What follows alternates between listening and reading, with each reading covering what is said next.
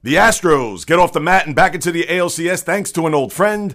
And do the Diamondbacks have any chance to get back in the NLCS now that they're home against the Phillies in what's been a dramaless postseason to date? Dolphins at Eagles highlights another dreadful NFL Sunday. Penn State, Ohio State headlines a so-so college football Saturday. And can we ease up on the early Victor Wembanyama hype as we're just five days away from opening tip-off? Amped up to take you into the weekend with another rapid-fire hour of sports talk. It's all coming up, but first this message. J Reels here, just passing by to send a brief reminder to please subscribe, rate, review this podcast, the J Reels podcast, on wherever you listen to your podcast, whether it's on Apple, Google, Spreaker, Stitcher, Spotify, iHeartRadio, Luminary, Castbox, all of the major platforms that are out there. Whichever one that you listen to, once again, just throw me a few stars, write a review. I would greatly appreciate it just to increase the visibility of this podcast with all the others that are out there especially this one, which covers all sports in roughly one hour. Where else are you going to get that? So if you can go ahead and please do that, I would sincerely and gratefully appreciate it. And with that said, let's get it. The J Reels podcast begins in five, four, three, two, one. Let's get this sports podcast party started, all right?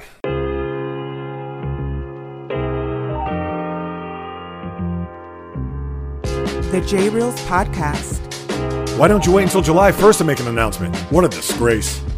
He can rack up all these numbers in October, November, and December, but what really counts is let me see this in January. The sports rebel without a pause, delivering fast paced, jam packed sports talk like no other. Listen, I gotta call it as I see it. He is not a good player.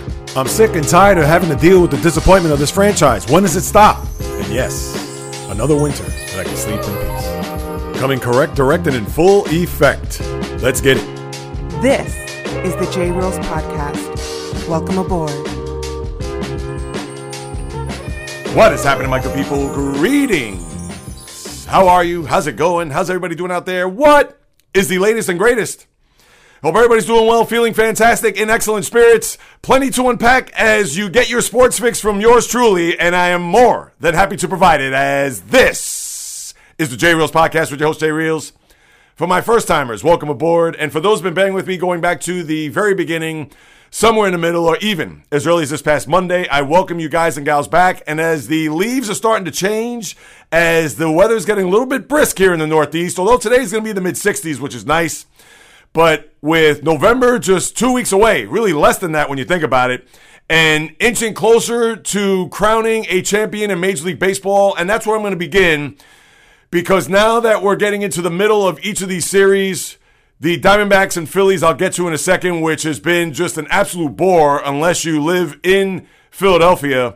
And who knows if the Diamondbacks are going to have any type of comeback in them, if they're going to try to get themselves to a point where they could get some of that magic dust, they could get on that magic carpet ride that they've had for the first few games of this postseason, or really the first couple of rounds, whether it was the wild card or even the division series, well, they're going to need that and then some if they not only want to get back in the series, but of course win it. But I'm going to start off with what happened last night between the Astros and Rangers, and we've seen this movie before. The Astros are a team that, for whatever the reason, they like to have their backs against the wall. They're a team that's faced a lot of adversity over the years.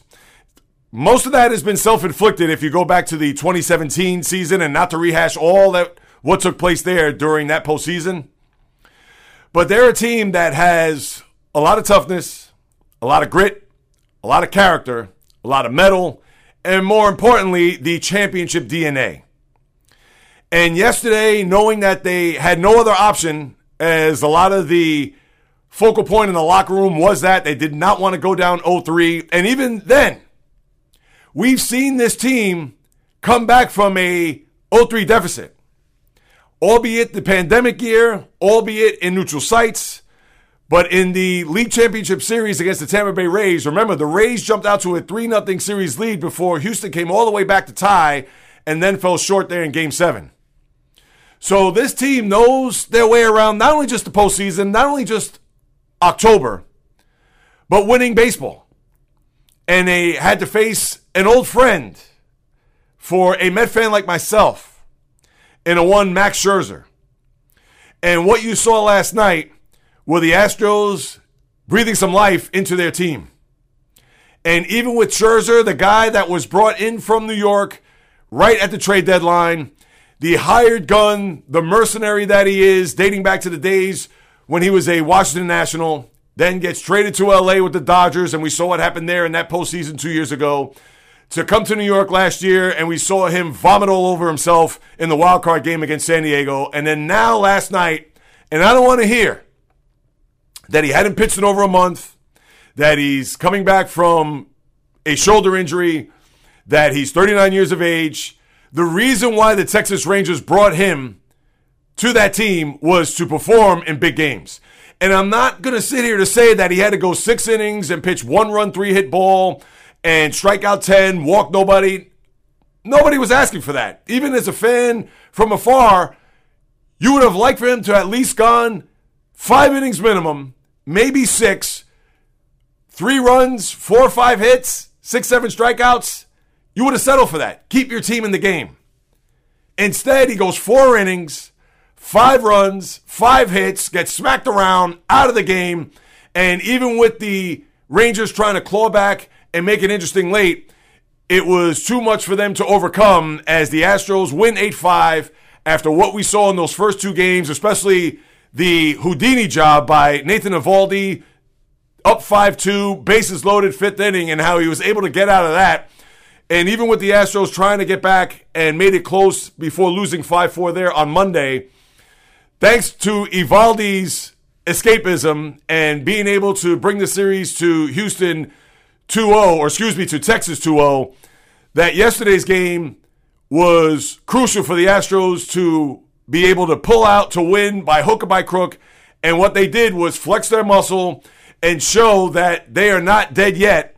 That you're going to have to not only put the stake through the heart, but you're going to have to chop off the head, maybe even the arms and the legs for that matter, because the Astros look like they're going to be in for maybe a six or seven game series. Now, let's see what's going to happen today where you have Andrew Heaney. And I understand Heaney has pitched pretty, I'll say he's been decent. Not trying to say he's Sandy Koufax or he's a guy that you can really bank on that he's going to pull his team, not necessarily out of the fire, but at least extend this series lead to 3 1 to where the Astros have no room for error.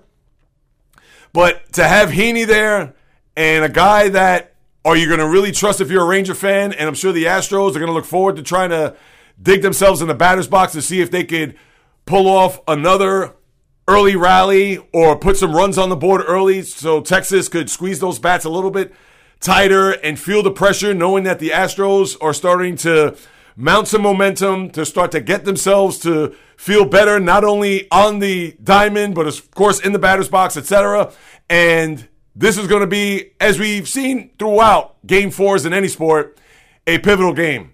Because if the Astros do win this game, who knows? They may end up winning another game on the road like we've seen in the past, whether it was at Yankee Stadium last year to polish off the Yankees in four, or even in the 2019 World Series where they were down 0-2 going to Washington and they won the middle three games before going back to Houston and eventually losing that World Series. But this is a team that loves to play on the road. It doesn't matter where they're at. It could be on the moon. It could be in Arlington. No case for the Astros to even worry or shaking their boots because they've been down this road plenty of times. And even though I mentioned this yesterday on the YouTube channel, I said that they're not dead yet. I don't know if they're going to win the series. I was a little bit tentative, even picking them to win in six. And if they run the table, that's going to be the case. But I could see this series going back to Houston, but the one thing that I'm waffling back and forth are they going to go down 3 2 or up 3 2? That's going to be the big question. I could see them winning these next two games. I really can. But I could see Texas, and they're going to need to do it today because I can only imagine if the Astros do win a game four today, and in game five, you're going to have Verlander there. Something tells me that the Astros are going to find a way to win that game. And Verlander, this is going to be a big start for him. Not that he needs to prove to anybody or anyone that he's a Hall of Fame pitcher. He's going in on roller skates. But if he could have one big game in that right arm, you feel like he could do that against a Ranger team that's going to be scuffling. And we've seen this Ranger team throughout the course of the year, they could be hot and they could be a team that could ride their offense and be as dominant as they were for the first three and a half months of the regular season. But then they have their moments where they sputter, where their pitching isn't in sync with the hitting, or vice versa, where their bats go cold and they may pitch well, or their pitching just implodes, but they do get some offense. So now these next two games are going to be indicative more on the Rangers than it is on the Astros. So I'm fascinated to see how this is going to unfold. Based on my prediction, I'm going to say the Astros are going to win these next two games. And I tell you, if the Astros get today, they're going to get tomorrow. Because I think the Rangers will be tight, even with Bruce Bochy, the three time World Series manager of the San Francisco Giants, because we've seen this before with Texas. And when you start off your 2023 postseason with seven straight wins, would it be impossible if they go into a little bit of a tailspin to lose three straight? And I wouldn't be surprised if they won the back two, similar to the 2019 World Series, where the Astros win their road games, but they can't win a home game. But this is why we watch sports, and this is going to be intriguing to say the least, knowing that the Astros have gotten themselves off the mat. Now they're dusting themselves, and let's see if they can even the series today and extend the series to at least a six game to the point where Major League Baseball needs this. Because this postseason has been just a bore. I understand you had a little bit of drama there in Braves Phillies with the ending of game two, and then you wondered going into that game four, were the Braves going to be able to even the series to bring it back to a deciding fifth game in Atlanta? And as we saw, that wasn't the case.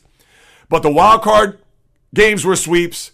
Baltimore swept out of the postseason. The Dodgers swept out of the postseason. Houston and Minnesota, not much drama once you got to the Twin Cities. So baseball needs to ride a wave here. They need to get some momentum to have people watch, to have people intrigued. And that's why today's game is imperative for the Rangers to win because if they go up 3 1, a lot of people are going to think it's a formality. They're going to win the series, whether it be in 5, 6, or 7. And who knows? That's not to say the Astros can't win. But the bottom line is this if the Astros could get today, at least it adds some juice to this postseason. Because now that I segue to the National League Championship Series, I don't think you're going to get that. And I'd be shocked if the series goes back to Philadelphia, whether it's 3 2 Philly or, huh, dare I say, Arizona up 3 2. I think the Diamondbacks, they've been a great story. It's almost as if they're the Cinderella team in the NCAA tournament where they're the 13 or 14 seed and they get past their opening game and they get into the Sweet 16. And then when they get to the Sweet 16, maybe, just maybe, they get to an Elite Eight and possibly to a Final Four. But the stage becomes too big because now they're going up against a blue blood, and not to say that the Phillies are a blue blood, but the point of the matter is, is that when you have that Cinderella team get to a Sweet 16 or push it to an Elite Eight, that's when the clock strikes 12. And as we saw in the first two games, the clock has struck 12 in ways that I'm sure the Diamondbacks still haven't gotten the ringing out of their ears just yet. Phillies jump out to a 5 0 lead. Schwarber and Harper with the home runs there in the first inning. I understand that the Diamondbacks made it interesting. They cut it to 5 3. They were able to muster some rallies, even in the ninth inning with Kimbrel, who is always walking that fine line of a tightrope or a slack line every time he comes into the game. But he got the double play to get the save in game one. And what what could you say about what happened there in game two? Now, Merrill Kelly did keep his team in the game there, and I understand that the Phillies went going away there late, but the momentum, just the way the Phillies are playing right now, they are unstoppable. Their offense, they're getting it from just about everybody in the lineup, whether your name is Trea Turner, who, what about those boo birds that you heard there in May, June, July, and August? I'm sure you forgot about those, whether you're the baseball fan or even the Philly fan. And give it up to the Philly fan because they even cheered Trea Turner sometime there in the early part of August when he was scuffling the whole year. And we know the Philly fan, as fickle as they could be, they'll boo Santa Claus, as we've seen there in the past. It doesn't matter. But they stuck with Turner, and he's had a big postseason. Save for Harper, save for Schwarber, save for Castellanos, save for Realmuto. Zack Wheeler's pitched well. Aaron Nola has pitched phenomenal. They've gotten contributions from anyone, everyone, and everywhere to the point where they're two games away from going back to the World Series.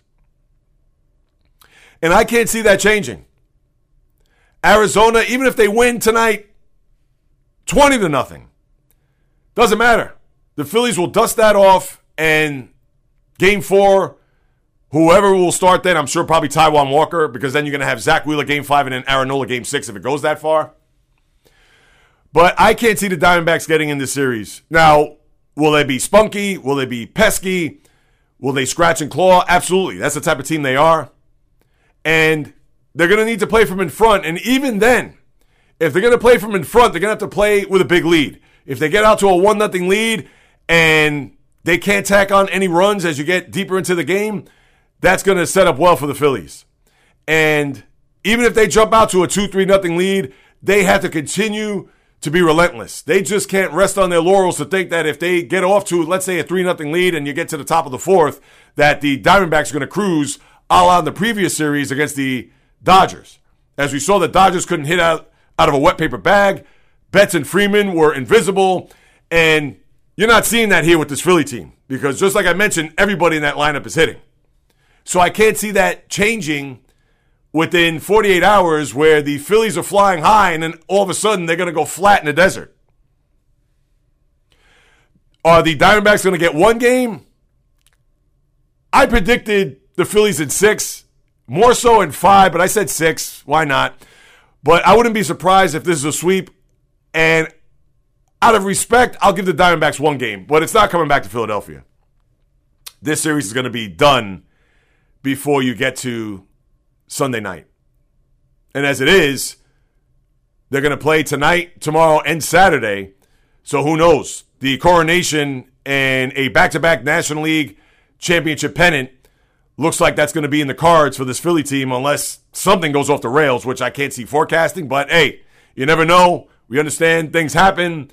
Players could get hurt, pitchers could go down, etc. But the Phillies are playing with too much gas in their tank, and I can't see them folding as we're two games into the series just like that. I want to get to a couple of other baseball notes that have happened here over the past couple of days. What the Marlins are doing, and I get it, the Marlins, nobody cares. The Marlins are a franchise, even with their two World Series wins, have pretty much been 30 years of downtrodden, uninspiring, and let's face it, bottom of the barrel baseball. But what they did with their GM, Kim Ng, and I wonder if Steve Cohen has been reading the tea leaves, and if they want to bring in a GM, and who knows, maybe she has a little bit too much power considering that what she's been able to do in baseball, cutting her teeth with the Yankees going back to the 90s under Brian Cashman, and then now being a GM and being let go because of some differences in the organization based on the owner, Bruce Sherman who, as it was reported, said that they were thinking about getting a VP of baseball ops, somebody that she would have to report to, considering that she's been a part of this turnaround in South Florida to the point where, under first year manager Skip Schumaker, and even with the free agents that they brought in over the years, whether it's Avisail Garcia or Jorge Soler, or trying to piecemeal it together to be competitive to where they were able to get a wild card spot. Granted that they got swept by the Phillies, but they did better than what the Mets, Padres, Yankees, Red Sox, Cardinals, you name it, did throughout the course of the 2023 season. And for her to have to leave the organization based on, let's face it, stupidity on the owner, that's just a terrible job. And that's why the Marlins are who they are. So, Ng, that's going to be an interesting name here over the course of the next month or so, whether she goes to Boston, has been rumored with Chaim Bloom out. And as I mentioned, maybe the Mets, could they even pick up the phone to call to generate some interest to bring Ng, who knows the landscape here in New York and will have a good feel and more resources to put this team together under the VP of Baseball Ops, David Stearns. Now, I don't know if she wants to do that. Maybe she wants to take it to the next level. I don't know what's in the cards for her if she's willing to want to get a VP of Baseball Ops job as opposed to a GM. But still, she's out there and Bring her on board if you're a Met fan. But let's see what's going to happen there. I thought that was a terrible job by the Marlins. And after, for them, a very successful year. Come on. You could do a lot better than that and keep Ng there, keep her as part of the fabric of that organization, try to build off of this year. And obviously, that's not going to happen with her at the helm. And then the other thing, and this has to do with a player, Trevor May, who is a former Met reliever before this year, most recently the Oakland A's, how he came out on his Twitch channel and just eviscerated the Oakland A's owner to the point where he went off into retirement that way. I mean, could you imagine? Here's a guy who was a very good reliever, played on the Minnesota Twins for all those years, and then came to New York. He had the one good year two years ago, and then last year he was just awful. I understand he had injuries and didn't pitch to his potential or what the Mets were expecting as far as him being that eighth inning guy, that steady guy to bridge to Edwin Diaz. But he came out guns a blazing, hate to use that term, but went out in a blaze of glory. How about that? For Trevor May to say some very spicy and also use colorful language in the process. Not only was I very surprised, and we understand what's happening there in Oakland with the organization as far as them moving to Vegas probably in the next four years and the ownership there, how the fans came out during the middle of the season and tried to not necessarily boycott, but show their displeasure to the A's owner. And we could go down that rabbit hole as far as the connection with the fan base and Oakland, which hasn't been as strong as you would think. But for May, as he walks on out the door for his baseball career and whatever it is that he's going to do from here on out, and God bless him and kudos to you, my guy. But here are his quotes.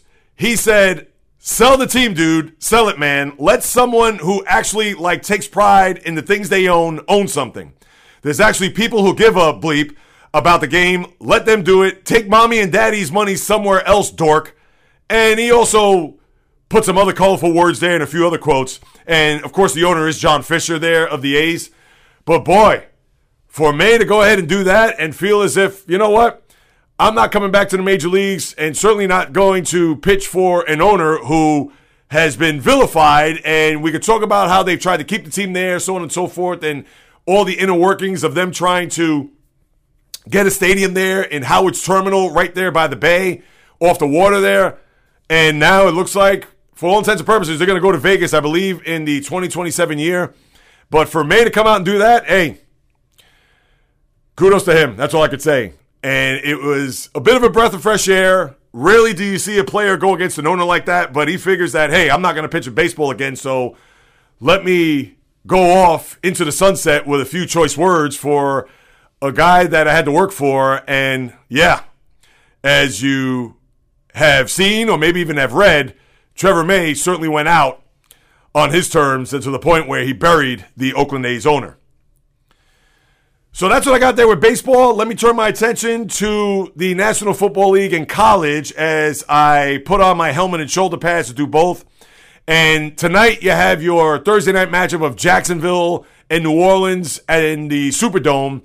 And who knows the status of Trevor Lawrence as he was nursing an injury there based on the game Sunday in Buffalo. Now, mind you, I was in transit on the way back from Europe, so I didn't get to see the game or watch the play or what's going to happen here as far as his status goes. But you would think Lawrence will suit up. Hasn't been determined whether or not he's going to be under center tonight against the Saints. The Jaguars four and two, and the Saints trying to find their way in a very muddled NFC South. But the games this week, other than the Sunday night matchup, which I'll start there because I don't just want to piss all over the NFL right now as far as their schedule goes. But for the Sunday night game, you have a very good one between the Dolphins and Eagles. And the Dolphins, this is a game that is going to be more on them than it is the Eagles. Now, we understand the Eagles had that terrible game against the Jets the other day where they couldn't score a point in the second half, and we could pound on Nick Sirianni, which I didn't really get to do the other day because I was just so down on the schedule and everything else that I was just disgusted by it. And for the Eagles to have not played well this year, other than the Monday night game against Tampa, but to me, this is a game that we want to see the Dolphins step up to the point where we want them to be competitive. We saw it happen in Buffalo there a couple of weeks ago where they went up to Orchard Park and they got their doors blown off. and we could talk about the 70 point explosion against Denver, and we could talk about them beating up on the Giants, and we could talk about them beating up on teams that they normally beat up. Carolina last week, fine. But now they're going up against an Eagle team that's it all week. That with the Dolphins coming into their building and Tyreek Hill and Tua Tagovailoa and their high flying offense, and for the Eagles to try to lick their wounds after getting beat by the Jets there at MetLife on Sunday, to me, this is more on Miami than it is Philadelphia. Now, if Philadelphia loses the game, depending on how they lose, if it's a 35 31 game and Jalen Hurts is more in sync to the way he performed last year, and for whatever the reason, the Eagle defense was not able to contain Tyreek Hill.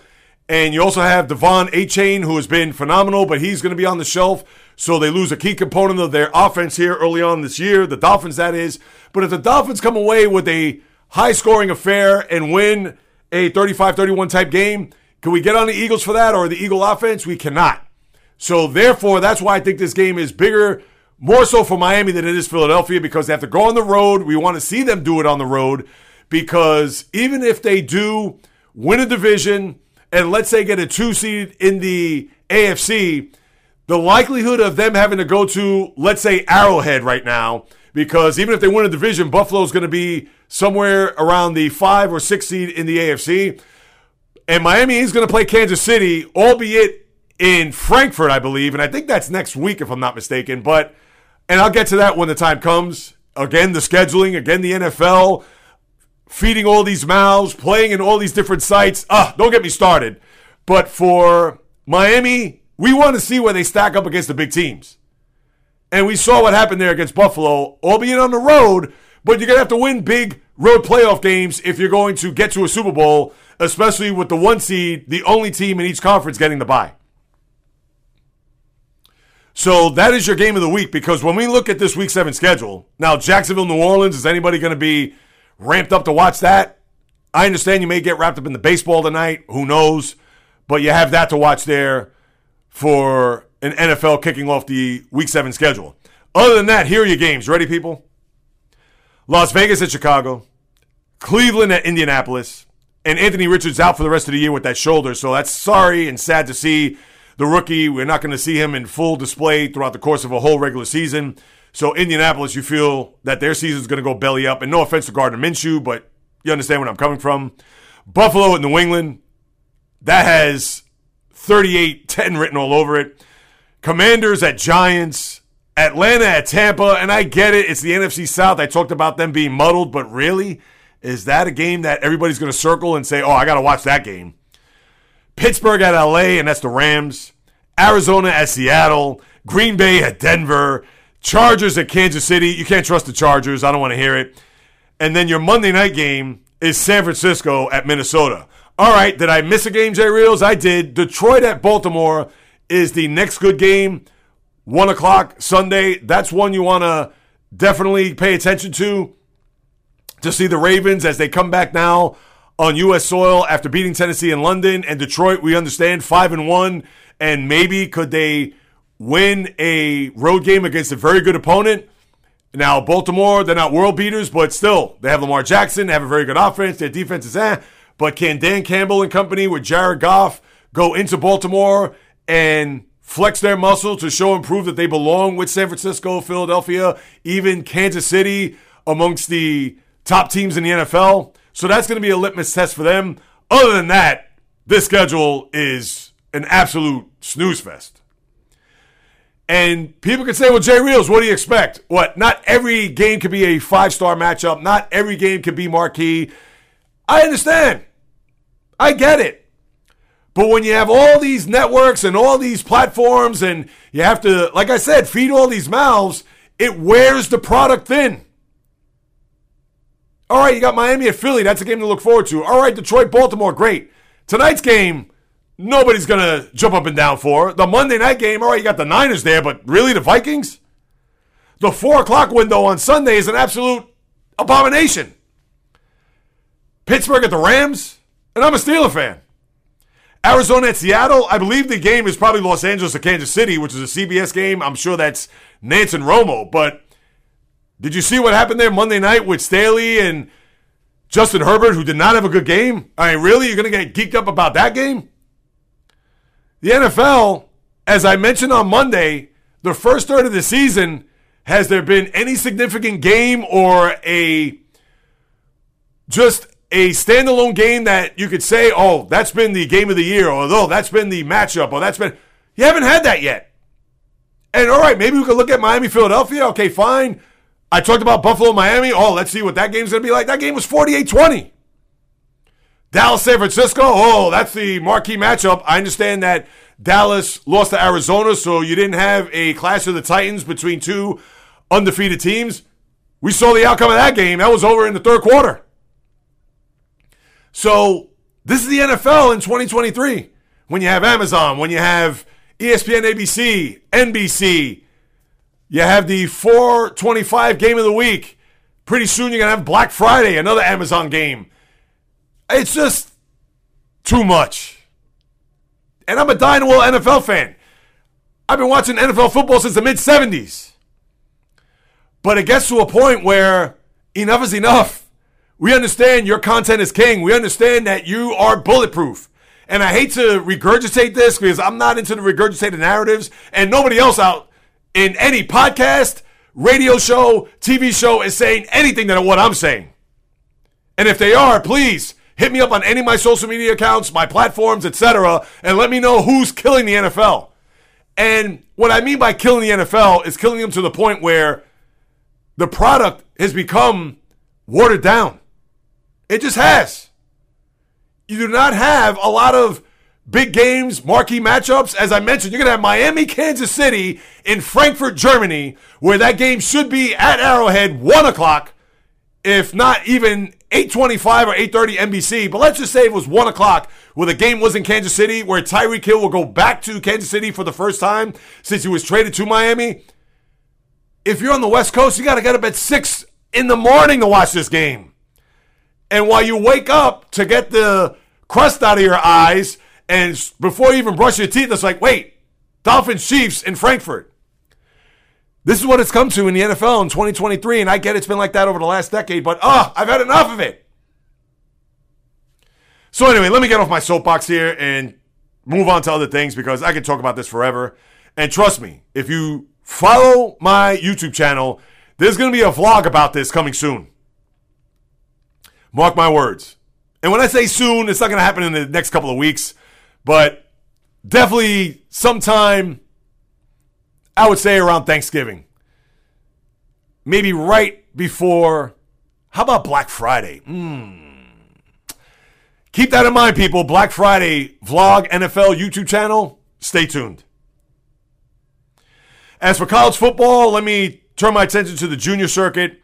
Your schedule this week is highlighted by Ohio State, Penn State. Now, we know about the Big Ten to me, it revolves around those three teams Penn State, Ohio State, and Michigan. And Penn State is going to be at Ohio State. Now, Ohio State, although they're ranked number three, but their offense is certainly not the CJ Stroud led offense as we've seen here over the last couple of years.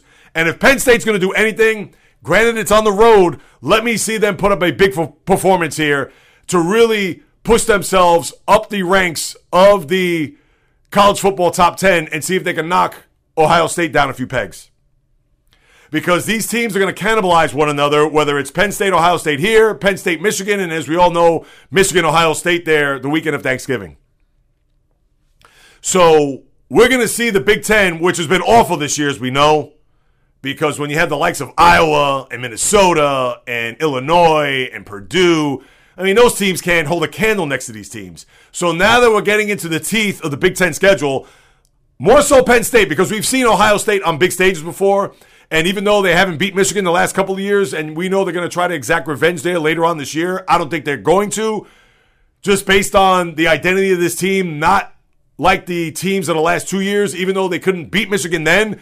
And I think they're even lesser than they are this year than in years past. But it's more about Penn State to see if they belong on this stage and really show the country whether or not the Nittany Lions mean business and see if they could catapult themselves into the college football playoff mix when we get deeper into this month and certainly into November. And unfortunately, it's your 12 o'clock game, so it's not your 3:30 or even your primetime 7:30 game at night. So once you get your errands out of the way, or you walk the dogs, or do whatever it is that you do during your Saturday morning, 12 o'clock right there on Fox is going to be your game there in Columbus between the Buckeyes and Nittany Lions, and that's going to be one we'll recap certainly come Monday. Other than that, you have Tennessee at Alabama, which should be an intriguing game. Remember last year, Tennessee beat Alabama down in Knoxville. So let's see if Alabama, who, let's face it, it's not your vintage Alabama team, but if Tennessee is going to upset the apple cart, if they can win a game in Tuscaloosa, that would be huge because it will knock Alabama from any consideration when it comes to the Final Four. And Tennessee, not that they'll be in the mix, but that will be a huge win moving forward for them. Other than that, your primetime game that night is going to be Duke at Florida State. You would think Florida State's going to handle business. Michigan is at Michigan State. Can the Spartans pull off an upset there while they host the Wolverines? Who knows?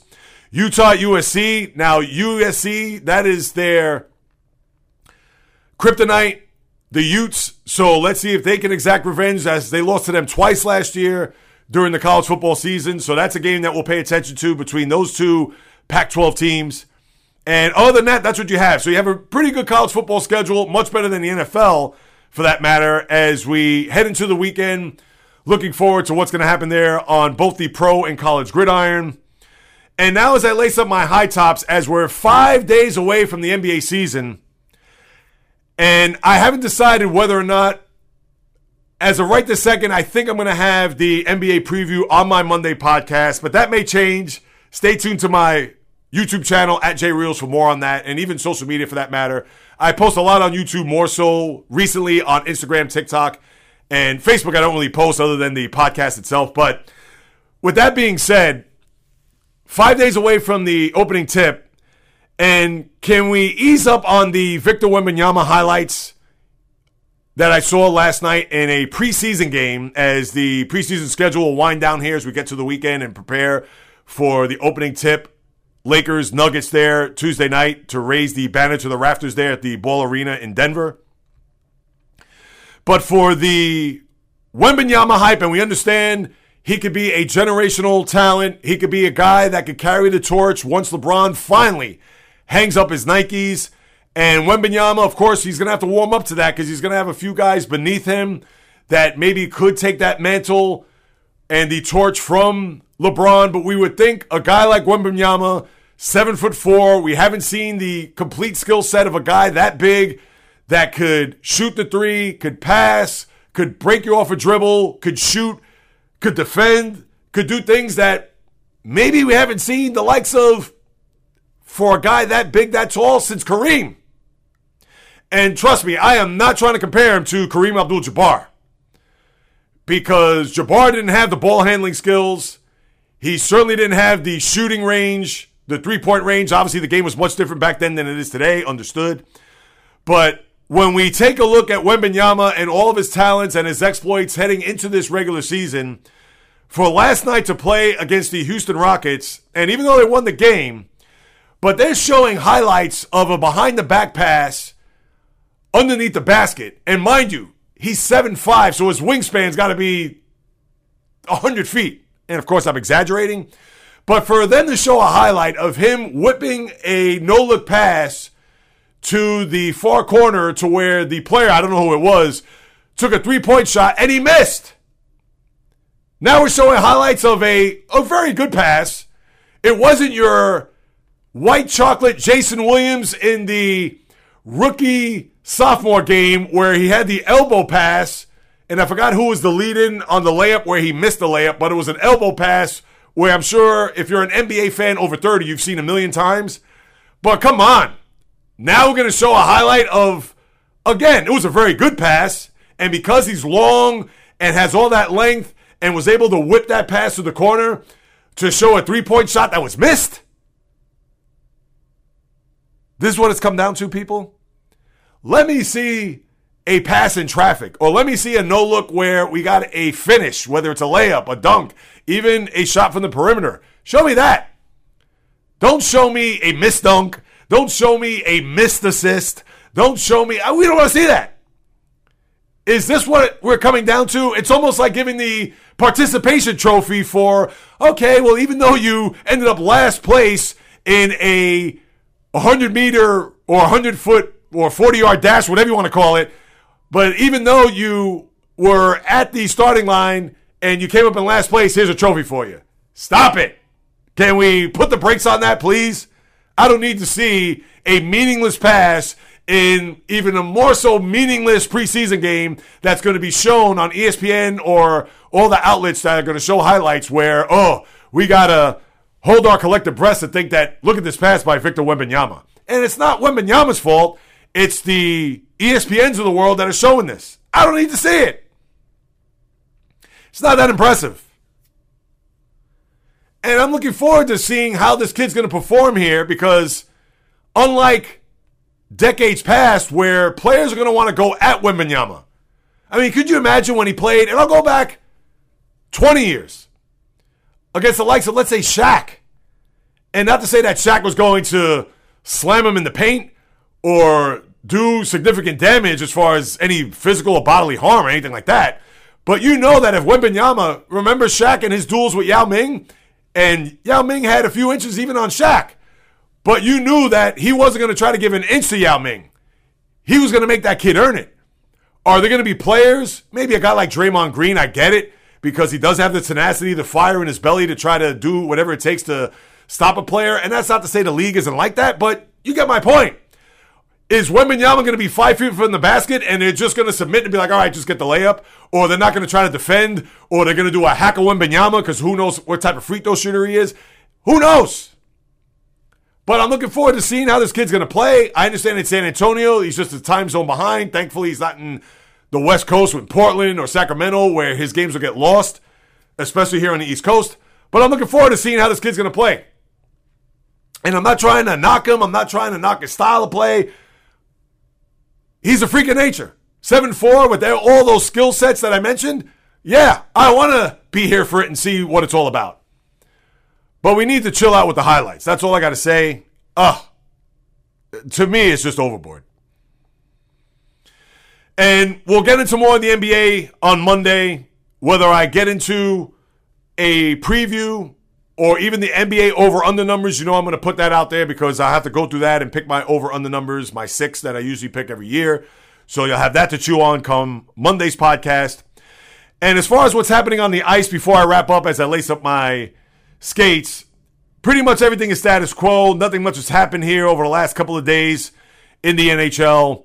I know I didn't talk about Connor Bedard, who had his debut there last week against the Penguins. Maybe I did touch on it a little bit, but I know he scored his first goal against the Bruins. Maybe I did now as I'm replaying this in my head. I think I did bring up Bedard, the number one pick of the Chicago Blackhawks, who could be that next guy. And I know it's kind of hard because the guy right now in the NHL is Connor McDavid, and who knows if the NHL has enough room for two Connors, considering Bedard is about what, seven years McDavid's junior? But Bedard, who had the assist against Sidney Crosby, his idol, his hero in the opening game of his career there in Pittsburgh, and then in Boston had his first career NHL goal. Obviously, we'll keep an eye on what Bedard does here in his maiden voyage to what we would think is going to be a long, prosperous, and based on all the reports, I understand we can't base it on potential, but you figure that if he's healthy and he performs to where everybody's expecting him to, that he's going to have a Hall of Fame type of career. So we'll wait to see on that. But other than that, I'm not going to get too crazy. I know we talked about the teams that have gotten out of the gate the other day, whether it's the Bruins, as we talked about there, as they've gotten off to a 2 0 start, piggybacking from what they did last year. The Senators, a team that I picked as an over as far as their point total, they're 3 and 1 to start off their year. Same for the Red Wings, another team that I picked as an over for my point total. They're also 3 and 1, so they've gotten off to very good starts. The Islanders, my Islanders, which I didn't really preview that much because they didn't really do much this offseason, but they're 2 0 with the two games at home beating Buffalo and Arizona. So you have that going on. Colorado's off to a 3 0 start. Good for them. I know the Panthers have gotten off to a slow start. They started off 0 2 before getting their first win there the other night. But yes, I'm not going to get crazy. Golden Knights 4 0, so no Stanley Cup hangover for them as they're flying out of the gate. undefeated there in their first four games. That's what you got there with the NHL. We all know that's going to be a slog of a season. Same for the NBA. And especially as I'm doing this podcast twice a week, it's not as if you can really get into the nuts and bolts of a season. Yes, things could pop up along the way, which you know I'm going to highlight and showcase. But like I said, Monday we talked about me being off, obviously, on my trip to Paris and Rome. So I was able to get a little bit more into the first week of the NHL season. But now that a couple of days have gone by, right, what more is there to discuss and what more has really popped up over the last 48 to 72 hours for me for me to really delve into more than a week into the season? Not going to be much people, but you know I'm going to be on top of it. You know your boys got you covered. And with that being said, that puts a lid on this podcast. Thank you so much for stopping by, for carving out precious moments and time out of your day to listen to what it is I have to say about what goes on in the world of sports. If you haven't done so, like I mentioned at the top, please subscribe, rate, review, throw me a few stars, write a review. I greatly appreciate that. Come on, people. I'm planning to take this to bigger heights as we get to the end of this year and into 2024. I know I say that every year, but trust me, 2024 is going to be epic. And if you continue to stay tuned, you're going to find out on a week in, week out basis what it is that I'm talking about. And when you get to my social media platforms, especially my YouTube channel, you definitely want to keep your fingers on the pulse for that because I put up content there daily. I'll keep you abreast of what's happening. Please subscribe there at J Reels on Instagram, TikTok, Facebook, the J Reels Podcast. X, Twitter, JReels1, just the number. Or if you want to hit me up with a question, comment, suggestion on any of those aforementioned platforms or at this email address, the jreelspodcast at gmail.com. I'll be more than happy to, whatever it is, hit me up. I'll be more than happy to follow up with you guys and gals because whether you do or do not know, this is what I love to do, people. It's in the blood, it's in the DNA. As I like to say, I'm not going anywhere as long as I'm alive and breathing on God's green earth because I'm doing what I love. This is my passion. This is my purpose. Delivering fire, energy with my thoughts, opinions, analysis, critiques, praise, feelings on anything and everything that happens on the world of the diamond, ice, gridiron, hardwood, golf course, racetrack, tennis court, boxing ring, octagon, you name it. From my lips to your ears, from my heart to your soul, from where I am to wherever you are, the J Reels podcast always comes correct, directed, in full effect. And give it up to the Las Vegas Aces, who won back to back WNBA titles. I understand I give them no pub, no press, and it's not because I don't want to, but nevertheless, they did win here in my backyard at the Barclays Center in New York as they won their second consecutive WNBA championship. So, congratulations to them. But from the South Bronx to South Beach to South Central to South Pacific and all points beyond, peace, love, and God bless everybody. And until next time on the J Reels podcast, on the flip, baby.